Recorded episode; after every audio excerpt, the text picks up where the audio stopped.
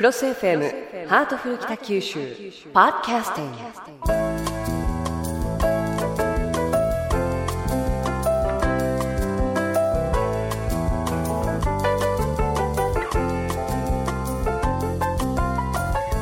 ハートフル北九州。今日のテーマは夏の夜の風物詩ですね。ホタルです。北橋市長よろしくお願いいたします。よろしくお願いします。さあこれからのシーズンにぴったりのテーマなんですが市長がお子さんだった時には当たり前のようにホタルが飛んでいたわけでしょ？もうすごかったですね。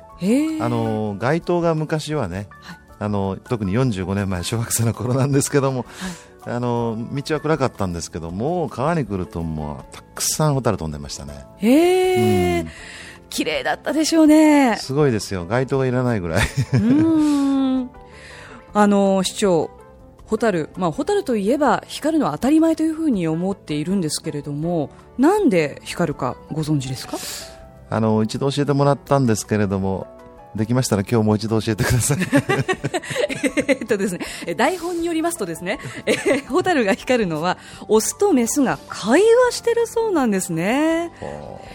なんかあのアジアのある国が男性が、えー、歌を歌って女性に求愛してそして女性がそれを受けるんであればまた歌で、えー、答えを送るというのがあったと思うんですが、うん、ホタルも同じようなことをしているそうで空を飛んでいるのはほとんどがオス。メスは草の上にいるんだそうです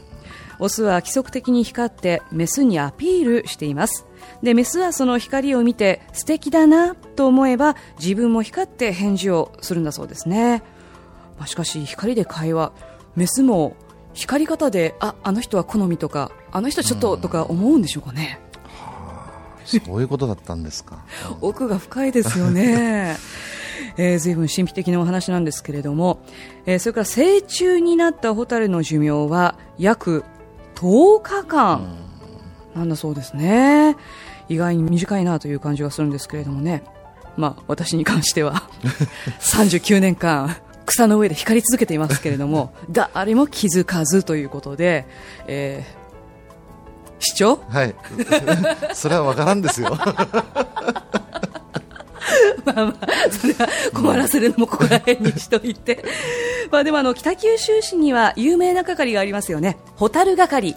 そうなんですよ。あの16年前にね、北九州市の役所の中に蛍係を作ったんですね。はい、これはあの全国的にも大変珍しいんですけれど。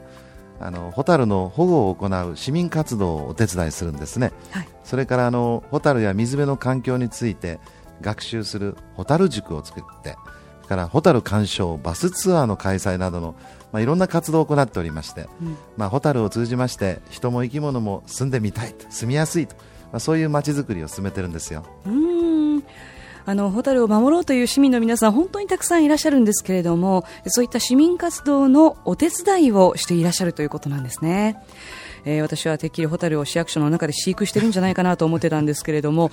市役所ではもちろん飼ってないですよね、ホタルは。えあの変えたらいいんですけどね、綺麗ですからね、えー、でも残念ながらあのそれは行っておりません、はい、その代わりですねあの6年前にオープンしました北九州市のホタル館がありますが、えー、そこでマイボタルという取り組みをしております。でこれはあの専門家のアドバイスを受けながらホタル館の飼育施設を利用しましてね自分自身の手でホタルを育てることができるんです。もうどなたでも参加できますのでねぜひチャレンジしてみてくださいこれ本当に自分だけのホタルなわけですから名前とかつけてね飼ってみると愛着が湧いていいですよね、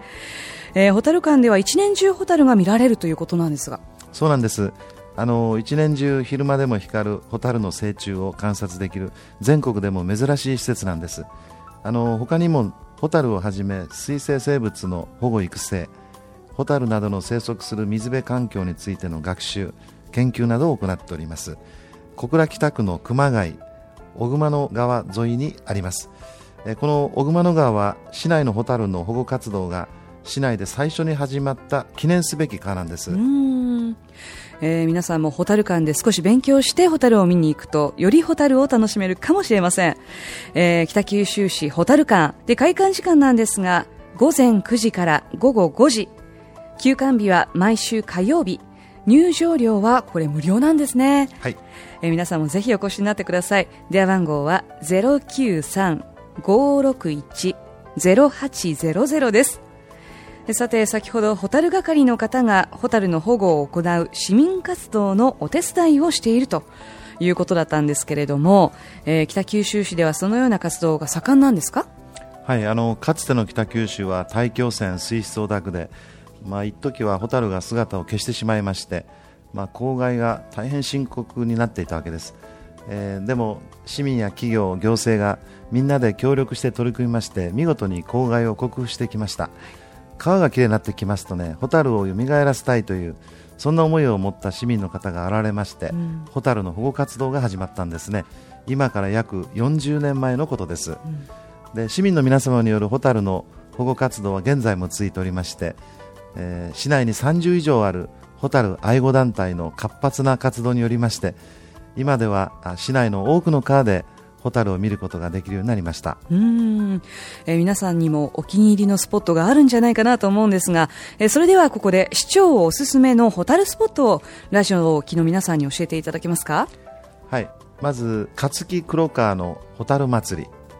えー、八幡西区ですね。それから戸畑区の鞘形にホタル祭りこれはあの今日から2日間にわたってお祭りが開催されます、うん、夕方の5時からですね、はい、ブラスバンドあり夜店ありダンスあり多彩なイベントがあります、えー、このほか小熊野川ホタル祭りは6月7日高槻ホタル祭りは6月8日に開催されます、えー、その他ですね門司区の大川、えー、そして小倉南区の大間川貫川若松区の原田川、えー、八幡東区の田代川いっぱい地域の活動がありましてねホタルが見れるんです。うん。もう本当にたくさんのところでホタルを見ることができるんですね。せっかくですからそのホタルの美しい姿を写真に残したいという方もたくさんいると思うんですがホタルのフォトコンテストがあるんですよね市長。はい。ホタルの飛んでいるところホタル鑑賞の風景ホタルの生態写真など、えー、北九州市内で撮影されたホタルの写真を募集しております。えー、今年のテーマなんですがホタルのいる風景であります。はい、えー、我こそはと思う方は応募の締め切り6月30日の月曜日となっています。最優秀賞これは1点なんですが3万円相当の商品券など。で参加者全員に記念品を贈呈ということで、えー、詳しくは北九州市建設局ホタル係までどうぞ。電話番号は0 9 3 2491となっています。今日はホタル係は地域に出かけていますので来週月曜日以降にお電話くださいね。